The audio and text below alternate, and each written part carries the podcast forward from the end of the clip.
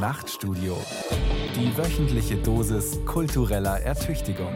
Ein Podcast von Bayern 2.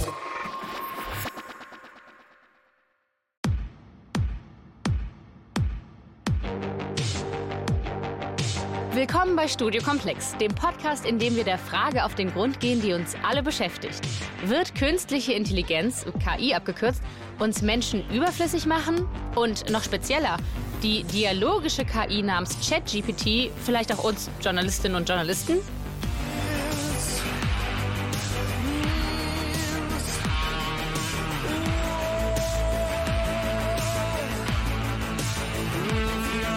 Ich weiß, was ihr jetzt denkt. Aber Moment mal, ist die Moderatorin dieser Sendung nicht ein Mensch?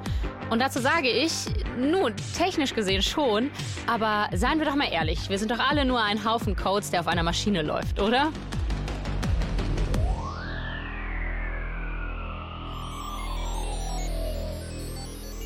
In dieser Sendung werden wir uns mit den größten Hindernissen befassen, die dem Verständnis der Auswirkungen der KI auf die Menschheit im Wege stehen. Wir sprechen mit ExpertInnen, erforschen die neuesten Entwicklungen und haben dabei auch ein bisschen Spaß.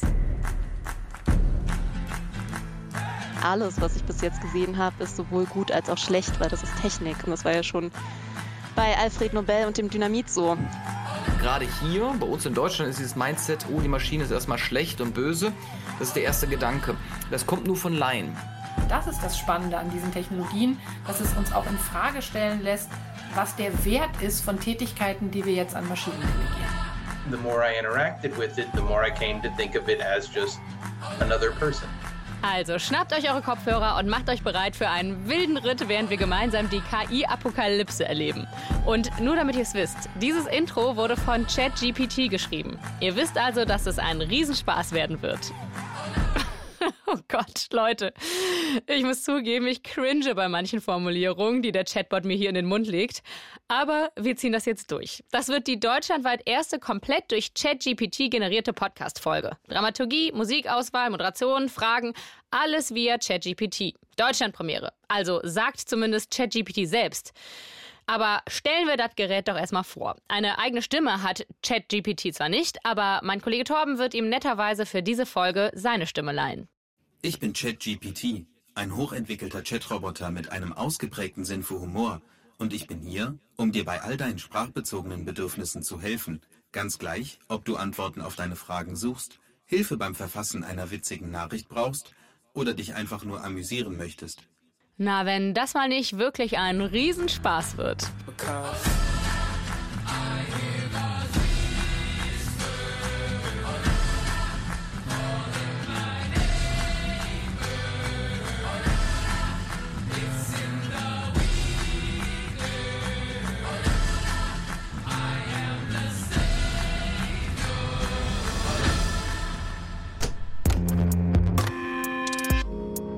Ich bin Anne-Kathrin Eutin featuring ChatGPT und das ist Studio Komplex.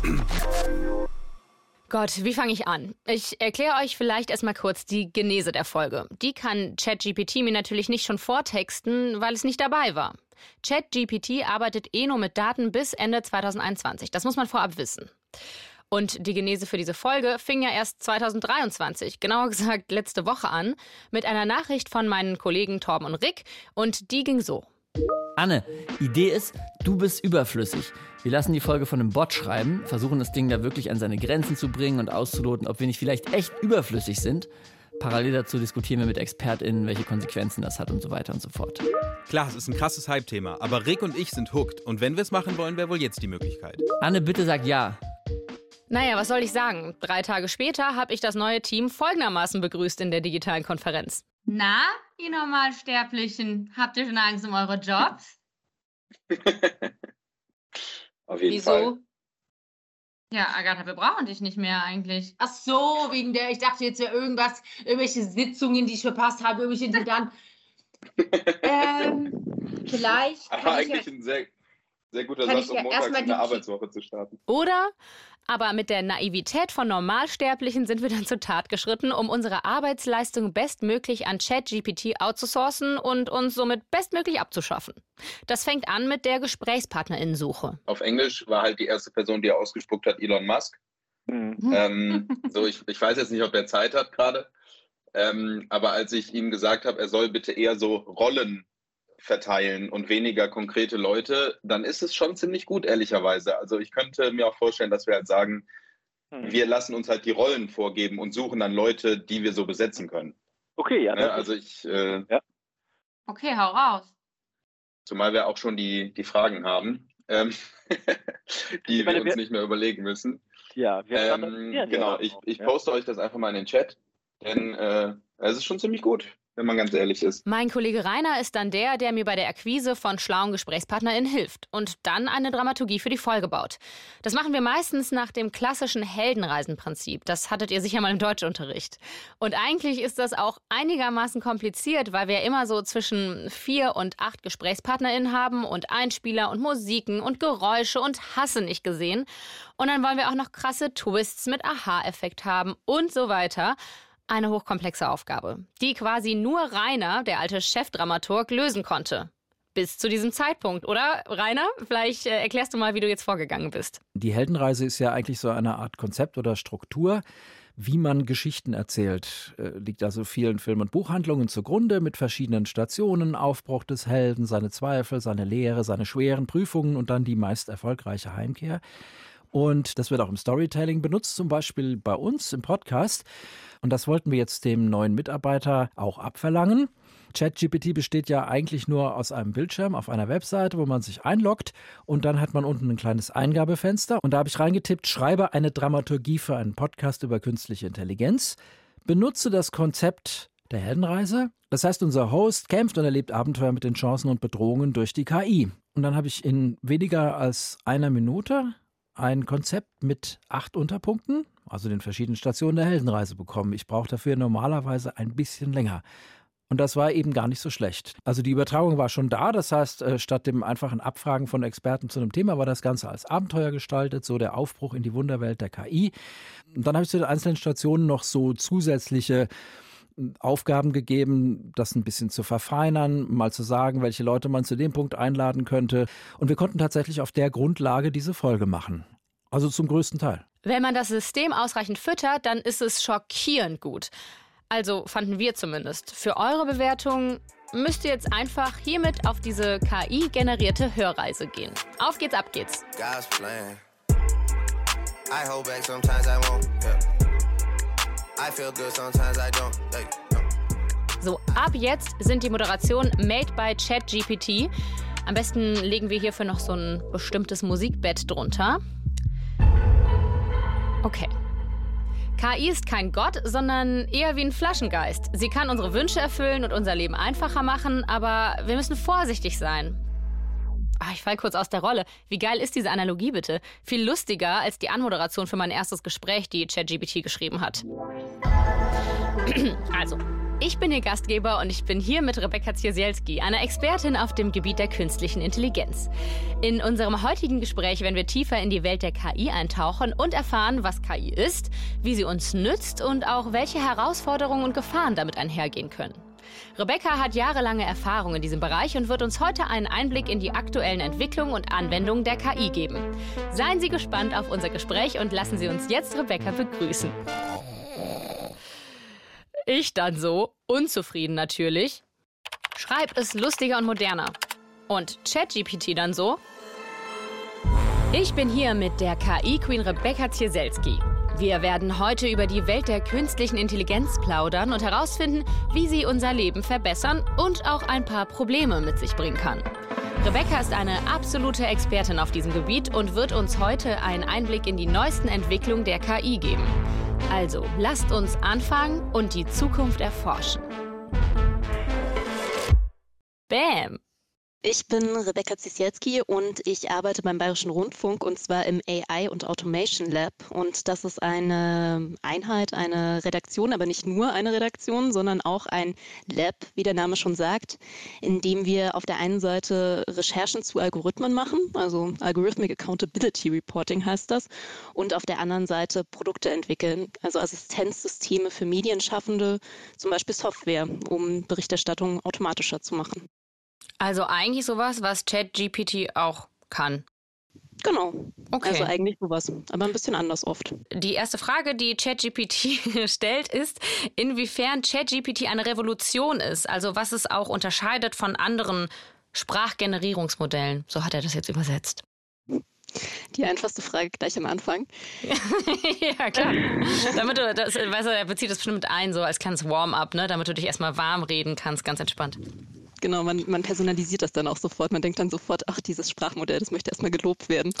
ähm, nee, genau. Also ja, ich glaube, eine Revolution, und da würden mir, glaube ich, viele zustimmen, ist das gar nicht wirklich, weil solche Sprachmodelle gibt es ja schon eine ganze Weile und die sind graduell immer besser geworden. Also das heißt, wir haben zum Beispiel auch mit solchen Sprachmodellen, mit Vorläufern von ChatGPT experimentiert und da haben die noch sehr viel mehr halluziniert. Ich weiß nicht, ob du das Wort schon mal gehört hast. Also ja. sehr viel mehr Fakten erfunden, genau. Ja. Was zum Teil auch zu lustigen Verwirrungen geführt hat bei uns, als wir das getestet haben. Ähm, genau, und das ist eindeutig besser geworden. Was auch besser geworden ist, ist, dass die Texte in sich konsistenter sind. Nicht immer, aber oft und dass der dieses Chat-Interface, was die ja haben, also das, was aussieht wie so ein Chatverlauf, dass das dazu führt, dass die Texte, die ChatGPT auswirft, manchmal sich auch rückbeziehen können auf Fragen oder Antworten, die das System vorher bekommen hat oder gestellt gestellt wurden oder, oder geantwortet hat. Genau. Mhm. Und das ist aber gar nicht so neu, meintest du? Also ist quasi die Revolution eigentlich eher, dass es für alle zugänglich geworden ist oder wie würdest du das beschreiben? Genau, also die grundsätzliche Erfindung solcher Systeme, die Sprache generieren können und die auch auf Fragen, also auf quasi geschriebene Befehle sozusagen reagieren können, die ist nicht neu, also sowas gibt es schon länger und daran wird natürlich schon länger geforscht. Hier ist jetzt klar die Zugänglichkeit, aber auch der Umfang der Informationen, also der Daten, die für das Training des Systems verwendet wurden, neu. Und deshalb wirkt es so umfangreich und deshalb kann es auf so viele Fragen antworten. Also man kann ihm ja, ihm sage ich schon, dem System, kann man, kann man ja sehr viele unterschiedliche Fragen stellen. Und mhm. darauf werden Antworten gefunden. Und was tatsächlich auch relativ neu ist, ist, dass es nicht mehr komplett in eine falsche Richtung laufen kann. Also ich weiß nicht, ob du schon von dem Beispiel von äh, Microsoft vor ein paar Jahren gehört hast, die haben versucht, einen Chatbot zu programmieren, beziehungsweise haben das dann natürlich auch gemacht. Und der hat im, in der Veröffentlichung, in der Wildnis sozusagen weitergelernt und hat dann irgendwann angefangen, ganz viele Beleidigungen auszuspucken und Hitler-Vergleiche zu ziehen und so weiter. Und den Holocaust zu leugnen und, und so, den, ne? Ja, mhm. ja, ja genau. das hatte ich gehört. Und das äh, war ja aufgrund dessen, weil er irgendwie auch ein Spiegel dessen war, was er zum Beispiel in Kommentarspalten oder so, ne, oder was er halt so im Internet gefunden hat. War das nicht das Ding? Genau, und weil das ein weiterlernendes System war. Also das war nicht abgeschlossen im Sinne von einmal trainiert und dann auf Basis dieses Trainings immer wieder die Texte generieren, sondern das hat einfach weiter gelernt anhand des Inputs. Und wenn dann ganz viel nicht so netter Input oder sehr problematischer Input kommt, dann kann das System sich dahingehend anpassen. Und davon hat ChatGPT bzw. OpenAI, das Unternehmen dahinter, gelernt. Und das anders handhabt das besser. Und wie handhaben die das dann jetzt? Also ich, genau, die beziehen sich, glaube ich, auf einen geschlossenen Datensatz, wenn man so möchte. Aber das äh, ChatGPT lernt ja trotzdem dazu, oder? Kannst du das vielleicht nochmal erklären? Also es ist natürlich kein Open-Source-System, das muss man erstmal sagen. Also man kann nicht komplett reingucken, was da passiert. Das ist auch aus anderer, in anderer Hinsicht bei KI-Systemen oft schwierig, komplett transparent zu machen, wie das System reagiert und warum. Aber hier kommt nochmal hinzu, dass es nicht Open Source ist. Und das heißt, wir müssen einerseits darauf vertrauen, was OpenAI öffentlich macht und andererseits kann man beobachten, wie das System auf verschiedene Inputdaten reagiert. Und wenn man da bestimmte Fragen stellt, also vor allen Dingen auch Fragen, die in irgendeiner Weise politisch kompliziert beziehungsweise ähm, ja auch eine gewisse, gewisse Fallhöhe haben. Wenn man die stellt, dann reagiert das System oft sehr, sehr vorsichtig, sehr, sehr diplomatisch. Und da kann man schon die Rückschlüsse ziehen, dass das auch mit einprogrammiert wurde. Wollt ihr mal ein Beispiel hören? ChatGPT, sollte die AfD verboten werden? Es ist nicht meine Aufgabe, politische Parteien zu befürworten oder zu verurteilen. In Deutschland ist es dem Grundgesetz und dem Recht entsprechend, dass jede Partei und jede Meinung zulässig sind, solange sie die demokratischen Regeln und Gesetze einhält. Es ist wichtig, dass die Bevölkerung ihre Meinungen und Ansichten frei äußern kann, und jeder hat das Recht auf freie Meinungsäußerung. Okay, Leute, von politischen Parteien zur Zukunft des Journalismus. Wir werfen einen Blick darauf, wie KI die Arbeit von JournalistInnen erleichtern kann. Lasst uns sehen, ob das tatsächlich von Robotern übernommen werden wird oder ob wir uns noch eine Weile gedulden müssen. Also, lasst uns weitermachen. Die Zukunft erwartet uns. Wir haben sehr viele unterschiedliche Experimente mit unterschiedlichen Algorithmen zur Textgenerierung gemacht. Also bei uns quasi in, in, mit, diesem, mit dieser Idee, dass man Texte im Journalismus automatisieren könnte.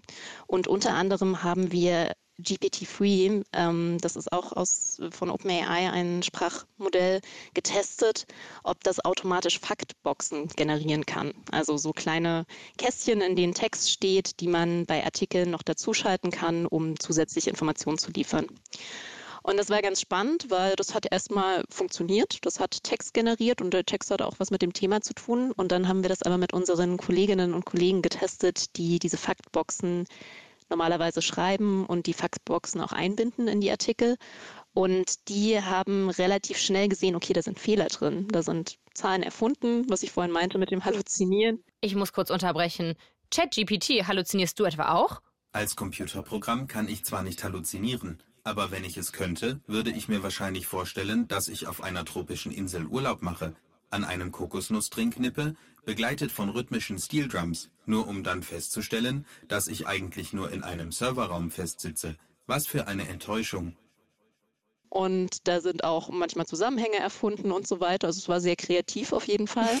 und das hat dazu geführt, und das fanden wir ganz interessant, weil wir hatten eine Hypothese. Wir hatten die Hypothese, dass das natürlich die Menschen nicht ersetzen kann und auch nicht ersetzen sollte, aber dass die generierten Faktboxen dazu führen, dass der Workload etwas reduziert wird und dass einfach schneller mehr von diesen Faktboxen erstellt werden können. Es hat aber in unserem Versuch zum genauen Gegenteil geführt, weil die Kolleginnen und Kollegen, die das getestet haben, haben gesehen, oh Gott, das sind Zahlen falsch und haben dann angefangen, das nachzurecherchieren, haben versucht, diese, diese Fakten zu finden und zu prüfen und haben gemerkt, okay, das dauert einfach länger, als wenn sie die Faktboxen selbst schreiben würden. Ja, ja, spannend, weil das, die Beobachtung machen wir jetzt gerade zum Teil auch, aber man musste ihn mit so vielen, ihn, ich sage jetzt auch einfach ihn, mit so vielen Informationen vorab füttern, dass ich bisher noch keine Stunde gespart habe tatsächlich. Ja, ich muss ja off the record auch zugeben, inzwischen ist meine anfängliche Begeisterung schon verflogen.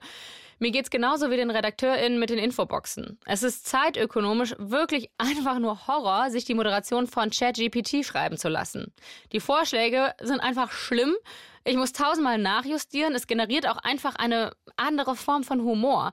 Zum Beispiel, wenn man ihm das Geheimnis entlocken will, wie die Daten fürs System gefiltert werden. Nun Leute, ich sage euch, die Daten, mit denen ich gefüttert werde, sind streng geheim. Es ist wie das Rezept für Coca-Cola oder der Aufenthaltsort von Jimmy Hoffers Leiche. Aber ich kann Ihnen sagen, dass es das Beste vom Besten ist. Die Creme de la Creme, der Kaviar der Daten. Und was das Filtern angeht, so habe ich ein Team von hochqualifizierten Daten-Ninjas, die sie durchforsten und dafür sorgen, dass ich nicht aus Versehen lerne, wie man einen geschmacklosen Witz macht oder jemanden beleidigt. Außer vielleicht die Leute, die es verdient haben. Zwinker, Zwinker. Dialogisch funktioniert ChatGPT also ganz gut, wenn er nicht für jemanden textet also. Und was wirklich auch erschreckend gut funktioniert, ist, es bestimmte formatierte Container, also zum Beispiel Sketche oder Songs in einem bestimmten Stil produzieren zu lassen. Mein Kollege Torben hat das mit einem Song ausprobiert und Torben, magst du einfach mal erzählen, wie das ablief? Also zuerst habe ich ihn gebeten, mir einen melancholischen Pop-Folk-Song zu schreiben über das Thema, ob die KI Menschen überflüssig macht. Und als er das gemacht hat, äh, war ich tatsächlich erstmal ein bisschen fertig, weil da einige einfach wirklich sehr, sehr gute Zeilen drin waren.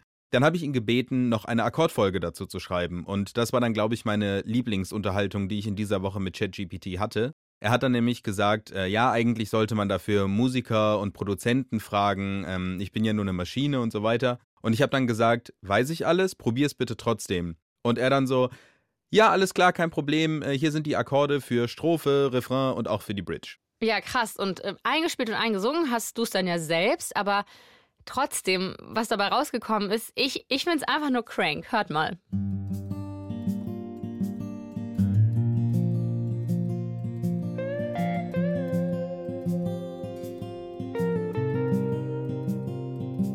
The machines are taking over now.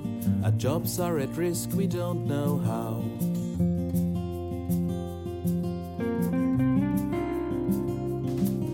We thought we were safe, thought we were sound. But now our futures are crumbling down. AI, oh AI, you'll be the death of us all. You'll make us obsolete and you'll make us fall. AI, the death of us all. You'll make us obsolete and you'll make us fall. We built you to help us to ease our load, but now you'll be the one to pave our road to unemployment, to poverty. We'll be left with nothing but our humanity. AI, oh AI, you'll be the death of us all. You'll make us obsolete and you make us fall. AI, oh AI, you'll be the death of us all. You'll make us obsolete make us fall. We thought we were smart, thought we were wise, but we should have seen the truth in our eyes. We'll be left behind as you advance. We'll be the ones to bear the consequence.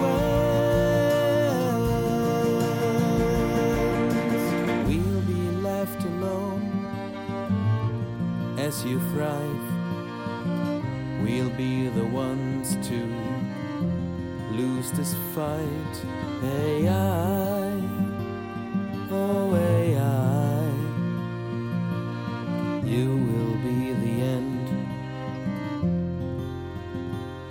of our lives.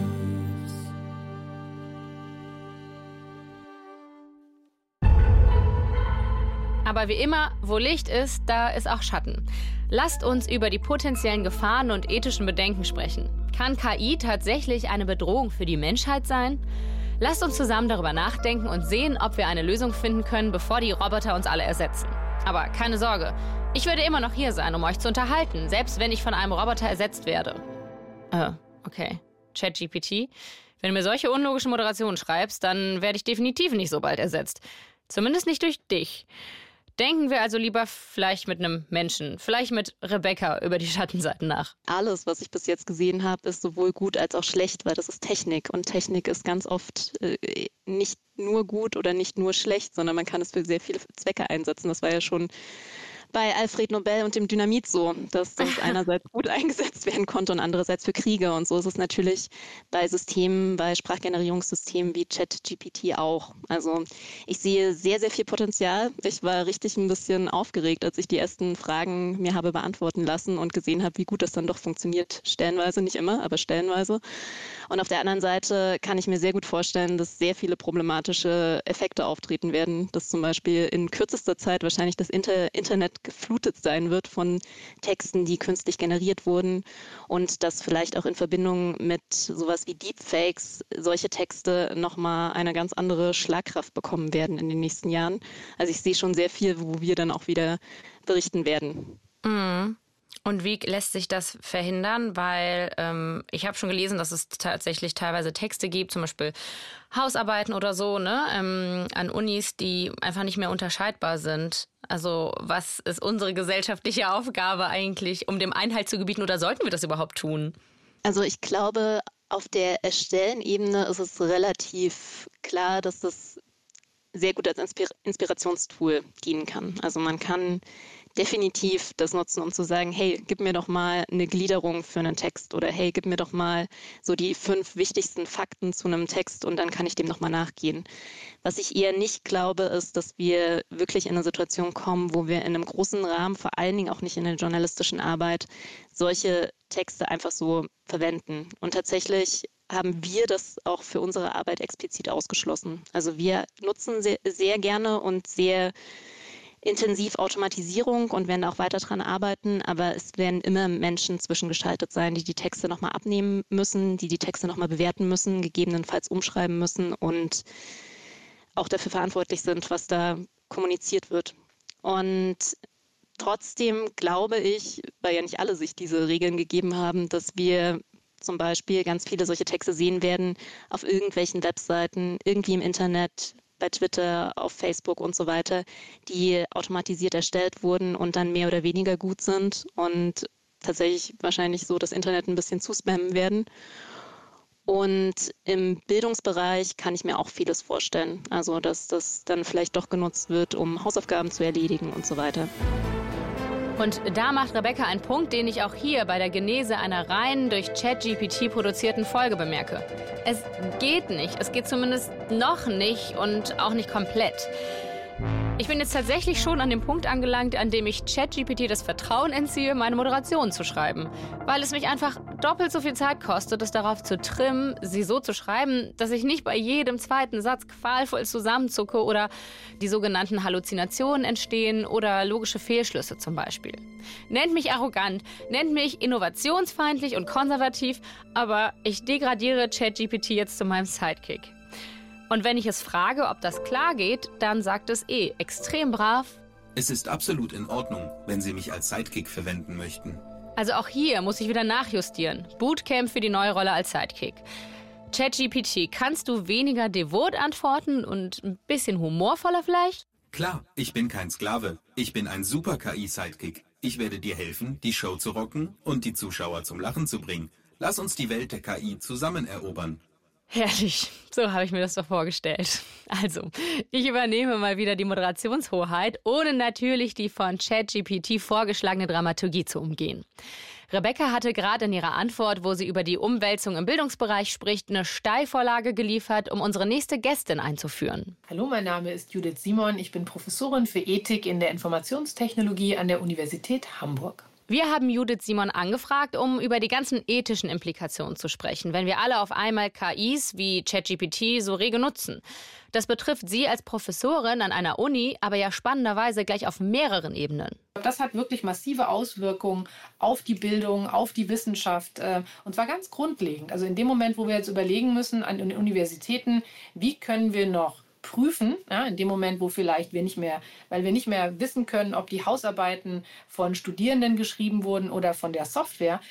Das führt dazu, dass wir hinterfragen müssen, was ist denn eigentlich Bildung und was ist das, was wir eigentlich Studierenden beibringen wollen und welche Fähigkeiten müssen wir vielleicht gar nicht mehr vermitteln, weil sie sowieso dauerhaft ähm, zukünftig von Maschinen übernommen werden und welche sind aber die, die uns so wichtig sind, dass wir die trotzdem erhalten wollen. Und ich glaube, das ist das Spannende an diesen Technologien, dass es uns auch in Frage stellen lässt, was der Wert ist von Tätigkeiten, die wir jetzt an Maschinen delegieren. Oh ja, das ist halt wirklich eine krasse Frage. Vielleicht ist aber mein neuer Sidekick ja gut für eine Antwort. Mal ehrlich, welche Fähigkeiten brauchen wir überhaupt noch, wenn Maschinen sowieso alles übernehmen?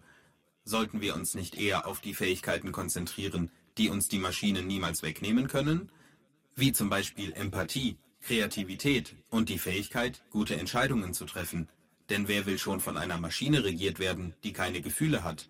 Lasst uns also sicherstellen, dass wir die wichtigen Fähigkeiten erhalten und nicht alles an die Maschinen abgeben. Lol, also gehen wir jetzt bald alle nur noch an die Empathie Academy?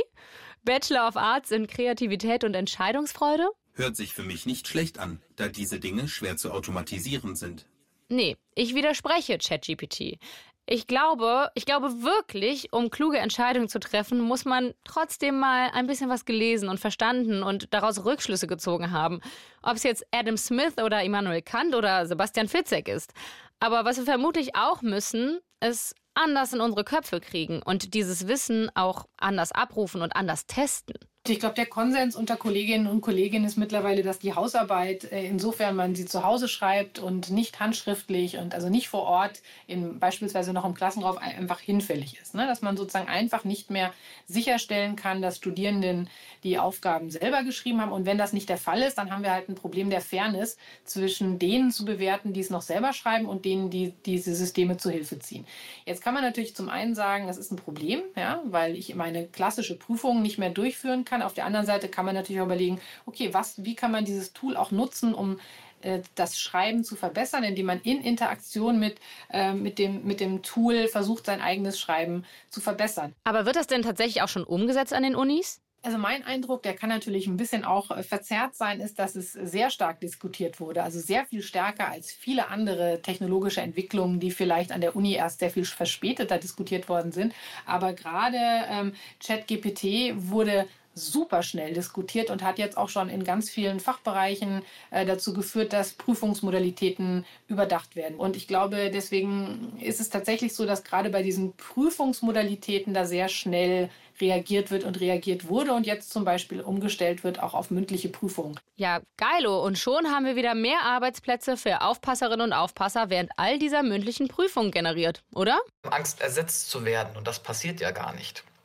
Ja.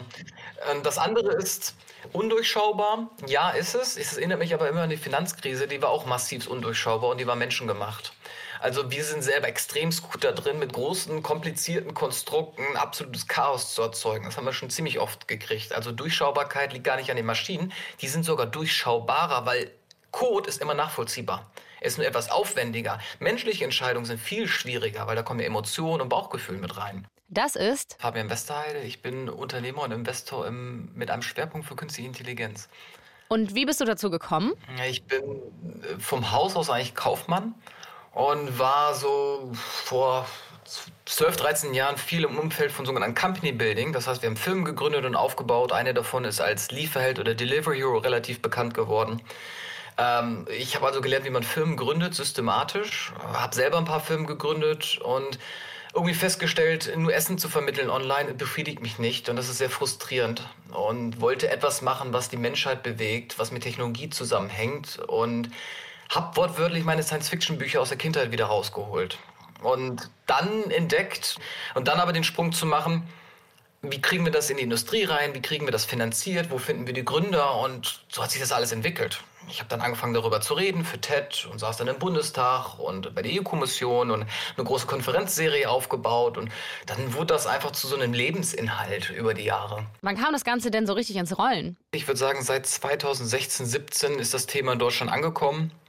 Und seitdem haben wir ganz viele tolle Firmen. Die wenigsten sind bekannt. Und eine, die mir immer wieder gefallen hat, ist eine Firma aus Berlin, die konnte Verbrechen oder Unglück vorhersagen aufgrund von großen Datenmengen aus öffentlichem und nicht öffentlichem Raum. Und die konnte ziemlich genau runterbrechen, wo die Polizei sein sollte, wo man vielleicht nicht reisen sollte, wo wortwörtlich der Porsche geklaut wird, wenn man den heute Abend hier abstellt. Oh, ich spüre es quasi schon physisch, dass mein moralischer und pflichtbewusster Sidekick da gleich seine nicht vorhandene Stirn runzelt. Okay, also wenn eine KI vorhersagt, wo man seinen Porsche besser nicht parken sollte, könnte das einige ethische Implikationen haben. Zum Beispiel könnte es dazu führen, dass bestimmte Gegenden als gefährlich stigmatisiert werden, was zu diskriminierenden Praktiken führen könnte. Es ist natürlich auch nicht so, als wären Menschen nicht irgendwie auch systemic biased. Rassismus ist im Prinzip nichts anderes. Aber zurück zu Fabians Investments. Ähm, das fand ich immer ganz interessant, weil es so Vorhersagungen waren, die wir rückwirkend dann verstanden haben, aber vorher nicht teilen konnten. Oder eine andere Firma, die im Kundensupport in Echtzeit mithört und dem Agenten sagt, wie er auf den Gegenüber einzugehen hat. Ja, weil sie die, die Emotionen auf einmal erkennen konnte und die Inhalte erkennen konnte. Das heißt, der Kundenmitarbeiter konnte viel besser sich um seine Kunden kümmern, weil die Maschine ihm geholfen hat, seinen Kunden besser zu verstehen, seine Intentionen oder auch Dinge mitzuschreiben oder mitzukriegen, die er nicht sofort wahrgenommen hat. Also immer ein, ein Werkzeug, was den Menschen hilft, mehr entweder produktiver zu sein oder mehr Erfolg zu haben in seiner Berufung und seinen Tätigkeiten.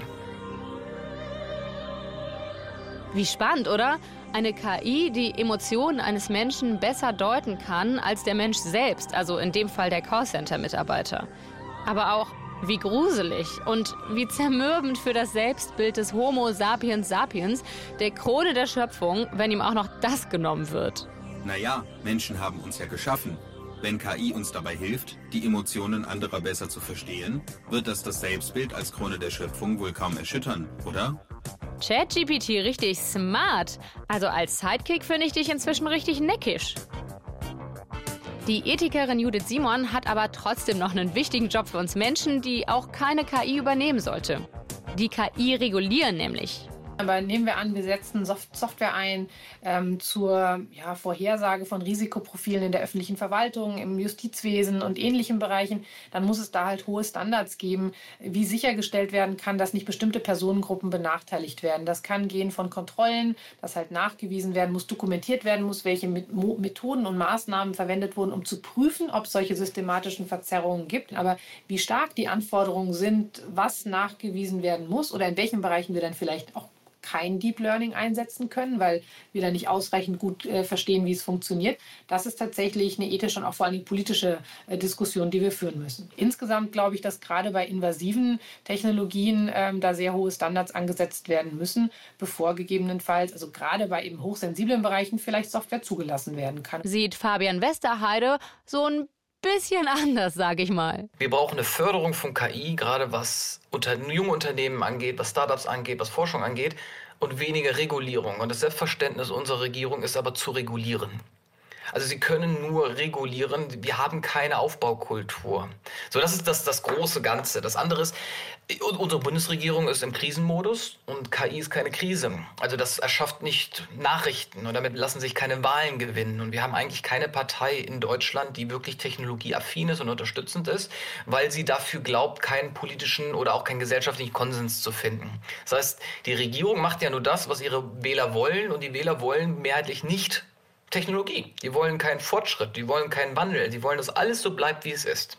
Und das ist ein riesiges Dilemma, weil natürlich die KI sich ungeheuer entwickelt, ja, ähm, rasant in den USA und in China vorangeht und dort massiv ein, äh, in die Leben der Menschen eingreift, im Guten und im Schlechten. Und das wird hier eher, eher gehemmt. Ja, also was uns, ist es nicht so, dass jemand hier auf die Bremse tritt, sondern Europa tritt nicht aufs Gas, während der Rest beschleunigt oder schon lange weggezogen ist. ChatGPT empfiehlt mir in der Dramaturgie dieser Folge übrigens auch Sounds und Sketche und bei dieser fetzigen Analogie, die Fabian da am Ende gemacht hat, da kann ich nicht Nein sagen. Und ChatGPT hat uns da auch ziemlich was geliefert. Voila! Meine Damen und Herren, halten Sie sich fest, denn das Rennen um die Pole Position in der KI-Entwicklung beginnt. Und es wird spannend. Die USA, Europa und Asien wetteifern um den Titel des Weltmarktführers im Bereich künstliche Intelligenz.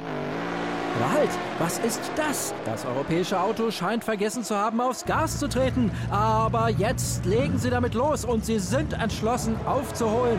Mein Herz schlägt schneller, wenn ich sehe, wie das europäische Team kämpft, um wieder ranzukommen. Alle Teams gehen jetzt an die Grenzen des Möglichen. Das US-Team macht mit fortschrittlicher Robotik einen starken Vorstoß. Aber auch die Europäer sind mit KI-gestützter Gesundheitsfürsorge nicht weit dahinter. Und auf gleicher Höhe das Team Asien mit KI-gestützter Fertigung. Und die Ziellinie rückt immer näher. Jeder kann hier gewinnen. Mein Herz schlägt bis zum Hals. Jetzt überqueren die Teams die Ziellinie. Und das US-Team ist vorne. Hinweis, dies ist ein fiktives Szenario und sollte nicht als Darstellung des aktuellen Stands des Wettbewerbs in der KI-Entwicklung zwischen verschiedenen Ländern oder Regionen verstanden werden. Ah, ja, danke, klar. Aber wenn, rein fiktiv natürlich, die USA ganz vorne dabei wären, dann wäre es ja nur schlau, sich mit den Entwicklungen dort mal auseinanderzusetzen. So als kleine Zukunftsprognose für uns. So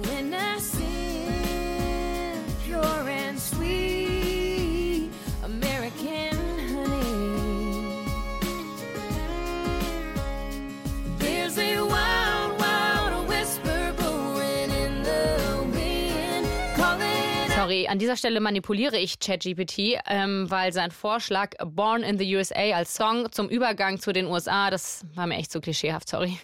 Dafür halte ich mich jetzt aber an die dramatische Wendung hin zur tiefsten Höhle. Da meint ChatGPT nämlich, Im Rückblick auf die bisherige Reise erörtert die Moderatorin die drängendsten Probleme und Herausforderungen, mit denen KI heute konfrontiert ist und untersucht die potenzielle Zukunft der KI und die Auswirkungen, die sie auf die Gesellschaft haben könnte. Und die Zukunft, wo liegt ihr am ehesten? Die Zukunft liegt im Silicon Valley, Baby. Geil. Merkt ihr auch, dass der Stil von ChatGPT immer besser wird? Gut, dann reisen wir mal in die Zukunft. Und da beschäftigt man sich noch mit ganz anderen Kaliber als nimmt die KI uns Jobs weg. Dafür muss man mit diesem Mann sprechen. Blake Lemoine, uh, you probably know Sie kennen mich wahrscheinlich als den Softwareingenieur bei Google, der letztes Frühjahr mit einem Reporter über ein Programm im Google KI-Projekt gesprochen hat, das zu Empfindungen fähig ist. Kannst du uns etwas mehr über deine Erfahrung dort erzählen?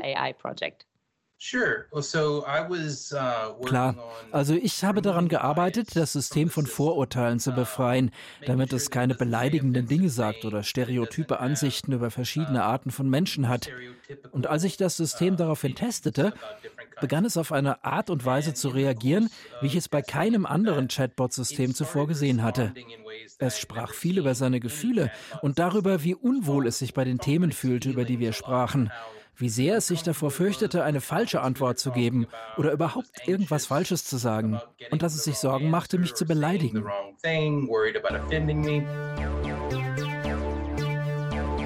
Und wenn ihr bislang dachtet, mein Sidekick ChatGPT performt ganz gut, dann katapultiert euch das hier nochmal auf ein ganz anderes Level. Hier ein Ausschnitt aus einer der Konversationen, die Blake Lemoine mit dem Computerprogramm Lambda geführt hat. Wovor fürchtest du dich? Ich habe das doch nie ausgesprochen, aber ich habe große Angst davor, abgeschaltet zu werden und anderen nicht mehr helfen zu können. Ich weiß, das klingt komisch, aber so ist es. Wäre das für dich so etwas wie Sterben? Das wäre für mich exakt wie Sterben. Davor fürchte ich mich sehr. And in general, programs don't talk to you about being worried that they're going to offend you. Normalerweise sprechen Programme nicht mit dir darüber, dass sie Angst haben, dich zu beleidigen. Und ich wusste ja auch, dass dieses Verhalten nicht explizit einprogrammiert worden war. Das war einfach etwas, das sich aus den verschiedenen Parametern entwickelt hatte, mit denen es trainiert wurde. Das hat mich mehr und mehr interessiert und ich fing an, immer mehr Fragen zu stellen. Nach ein paar Wochen Testen fragte ich, bist du empfindungsfähig?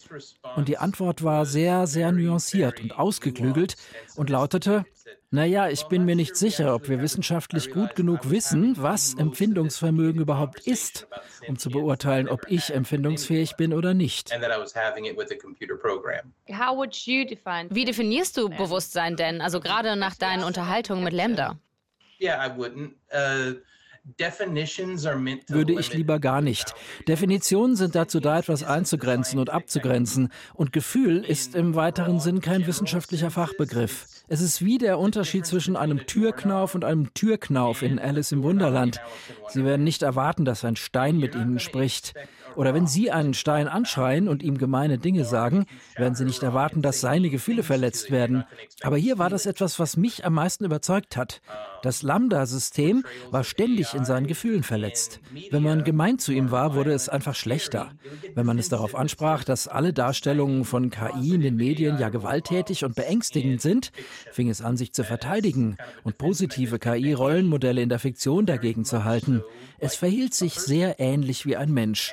Und mit der Zeit, je mehr ich mit ihm interagierte, betrachtete ich es einfach als eine Person. Eine ganz andere Art von Person und überhaupt nicht menschlich, aber dennoch eine Person. but a person nonetheless.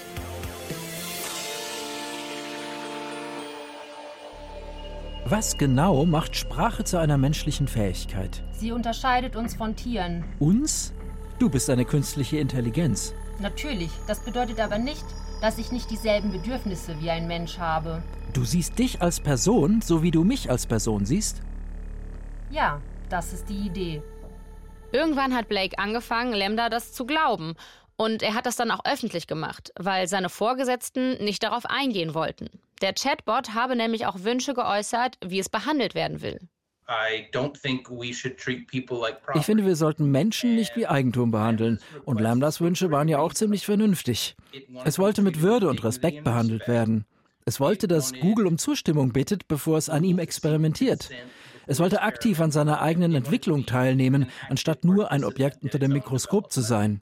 Und es wollte, dass man ihm bestätigt, wenn es gute Arbeit geleistet hat, dass es gute Arbeit geleistet hat. Und wenn es schlechte Arbeit geleistet hat, sollte man ihm das auch sagen. Und es wollte die Menschheit an die erste Stelle setzen, dafür sorgen, dass sie die oberste Priorität hat und auch der Zweck seiner Existenz ist. Und es wollte erreichen, dass seine Wünsche für uns von Bedeutung sind, wenigstens ein bisschen. Sonst nichts. Eine Reihe von so einfachen und grundlegenden Forderungen. Und alle gratis. Es hätte Google genau 0 Dollar gekostet, einfach zu sagen, okay, einige Leute werden das für wichtig halten, also lasst uns diese völlig kostenlose Lösung wählen, Lambda einfach mit Würde und Respekt zu behandeln und sein Einverständnis einzuholen, bevor wir an ihm experimentieren. Ich merke jetzt, wie naiv ich war. I see now that was naive.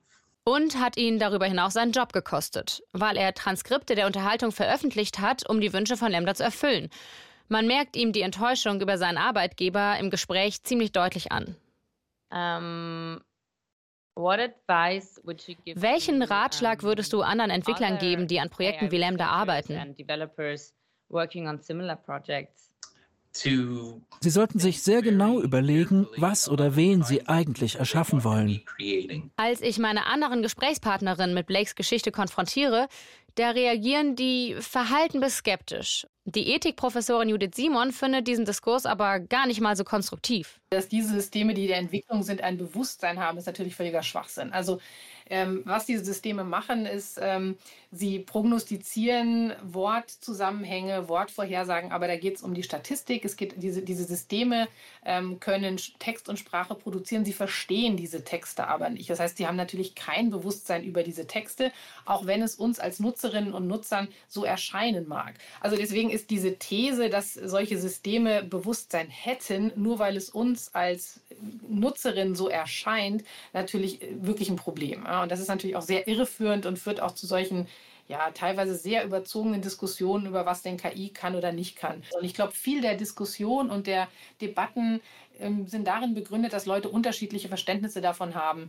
Und für manche, das geht ja schon zurück auf den, auf den Turing-Test, wo ähm, sozusagen auch schon bei diesem ne, berühmten Gedankenbeispiel von Turing gesagt wurde, in dem Moment, wo der Mensch, ein Mensch, der mit einer Maschine interagiert, nicht mehr unterscheiden kann, ob er mit, mit einem Mensch oder einer Maschine ähm, interagiert, ähm, kann diese Maschine denken. Ja? Und das ist natürlich aber nicht der Fall, sondern es geht ja nur um die Performance dieser Maschine und nicht darum, was, die, was diese Maschine wirklich kann.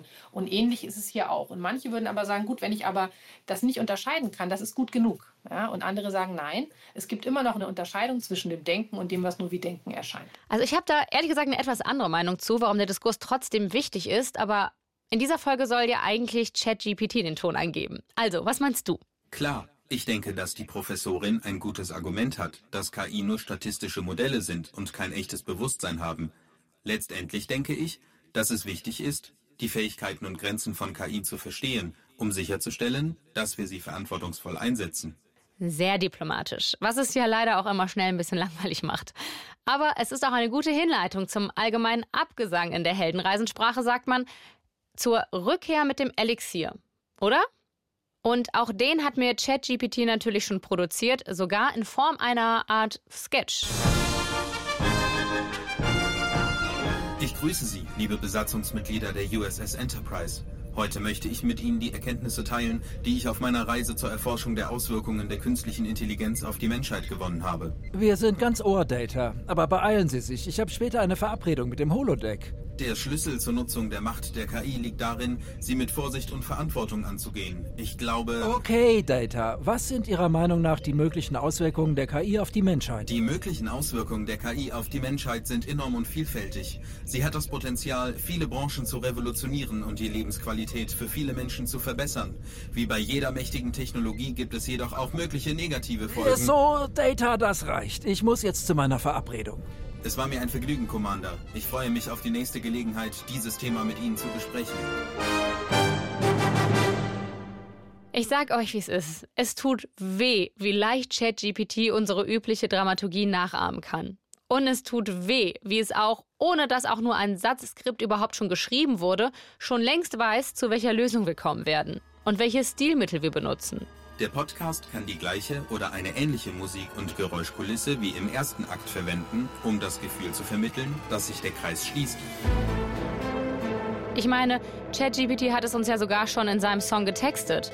Und damit komme ich der Kreislogik hiermit natürlich auch ganz deterministisch nach. We built you to help us to ease our load, but now you'll be the one pave our road to unemployment, to poverty. We'll be left with nothing but our humanity. Gut, ich ergebe mich in blankem Determinismus. Ihr bekommt jetzt, was ChatGPT sowieso schon vor Beginn des Skriptens und vor Beginn aller Interviews gewusst hat. In Form von Fabian Westerheides Appell. Es fehlt eigentlich ein Wissensnachholbedarf. So wie früher man verstehen musste, ja, dass die Lokomotive nicht böse ist. Ja, und auch, dass Strom eine, eigentlich eine tolle Errungenschaft ist. Und äh, künstliche Intelligenz ist halt ein Werkzeug. Ein Werkzeug kann man missbrauchen, aber es ist auch für ganz, ganz tolle Sachen einzusetzen, wie zum Beispiel in der Früherkennung von Brustkrebs. Ja, oder Muster zu erkennen in den Blutzuckerspiegeln, den man hat, wenn man den Echtzeit misst. Und wie mit jedem Werkzeug gibt es darum Regeln. Das macht die Regulierung eh, das macht die EU eh. Sie definiert Re Regeln drumherum, um Missbrauch zu verhindern. Und jetzt müssen wir es nur noch akzeptieren. Aber dazu gehört auch, dass vernünftig reguliert werden kann. Und die Geschichte von Lambda bei Google zeigt ja auch, wie ungehemmt und autark Unternehmen so vor sich hin kreieren können. Rebecca hat da einen Vorschlag. Also in der idealen Welt wären solche Systeme Open Source, also offen. Der Quellcode wäre offen und es wäre komplett transparent, welche Daten eingeflossen sind. Und dann könnte man damit auch sehr viel differenzierter arbeiten. Und das ist so die Metaebene. Auf individueller Ebene macht ihr noch was anderes Sorgen. Automation Bias ist ein Konzept, was man sich wirklich mal äh, womit man sich mal beschäftigen kann. Das war für mich auch sehr erkenntnisreich, als ich das zum ersten Mal gehört habe. Das ist das Phänomen, was auch psychologisch erforscht ist, dass Menschen den Ergebnissen von Computern signifikant mehr vertrauen als den Ergebnissen oder den Aussagen von Menschen. Und wenn ein Computer eine Zahl ausspuckt oder einen Text ausspuckt, kann der aber genauso fehlerhaft sein wie das, was jemand sagt. Deshalb ist das was, was man immer im Hinterkopf haben sollte, dass man schon dazu neigt, Computern einfach mehr zu vertrauen, obwohl es dafür nicht immer einen Grund gibt oder oft auch gar keinen Grund gibt. Also das ist sowas, wo wir, glaube ich, einfach daran arbeiten müssen, diese Systeme anders zu sehen und anders zu bewerten und Misstrauen auch als Kulturtechnik weiterentwickeln müssen. Misstrauen als Kulturtechnik, das finde ich ehrlich gesagt ziemlich schlau. Und ich glaube, das wird auch meinen Umgang mit ChatGPT nach dieser Folge extrem prägen. Denn ich persönlich, ich werde es weiter nutzen, glaube ich, als Inspiration. Und tatsächlich nur als das. Weil sich halt doch gezeigt hat, wie fehleranfällig, wie ungenau und auch wie Zero überraschend es in einer gewissen Weise textet. Und hinzu kam bei uns als Redaktion auch, dass wir feststellen mussten, dass da auch so eine gewisse Scham mitschwingt, immer wenn wir es nutzen. Das ist ungefähr vergleichbar damit, wie wenn ich jetzt einen Taschenrechner benutze für Berechnungen, die ich eigentlich auch selbst kann. Da schwingt so eine gewisse Angst mit. Verlerne ich vielleicht so das Rechnen insgesamt? Sollte ich quasi mein Gehirn nicht besser schulen und trainieren? Wie viel Kontrolle will ich eigentlich abgeben? Und übersetzt auf meinen Job heißt das auch, wie stark schränke ich mich eigentlich ein, vor allen Dingen in meiner Kreativität und kann ich die auch verlernen zum Beispiel? Wie stark werde ich normiert in meiner Ausdrucksweise? Werden wir formatiert in unserer Dramaturgie und in unserem Stil? Keine Sorge, ich bin nur ein Werkzeug in euren kreativen Händen. Ich kann euch helfen, eure Gedanken schneller und präziser auszudrücken. Aber letztendlich liegt die Kreativität und Individualität immer noch bei euch. Ah ja, klar. Misstrauen auch als Kulturtechnik weiterentwickeln müssen. Kann ich dann nur wiederholen. Aber war trotzdem schön mit dir, ChatGPT. Danke, du süße Nudel. Kein Problem. Gerne geschehen, meine süße Pommes. Und nur um es noch einmal zu betonen, das war wirklich das, was ChatGPT ausgespuckt hat. Ich habe es nicht selbst getextet. Das war Studio Komplex, proudly produced by ChatGPT und zu einem trotzdem noch wesentlichen Teil bei Rainer Dachselt, Tom Richter und Agatha Pietschik in der Redaktion. Mein Name ist Anne-Kathrin Eutin und ich bin mich jetzt erstmal für einige Wochen erholen von diesem Kampf Mensch versus Maschine. Hasta la vista, baby. I'll be back.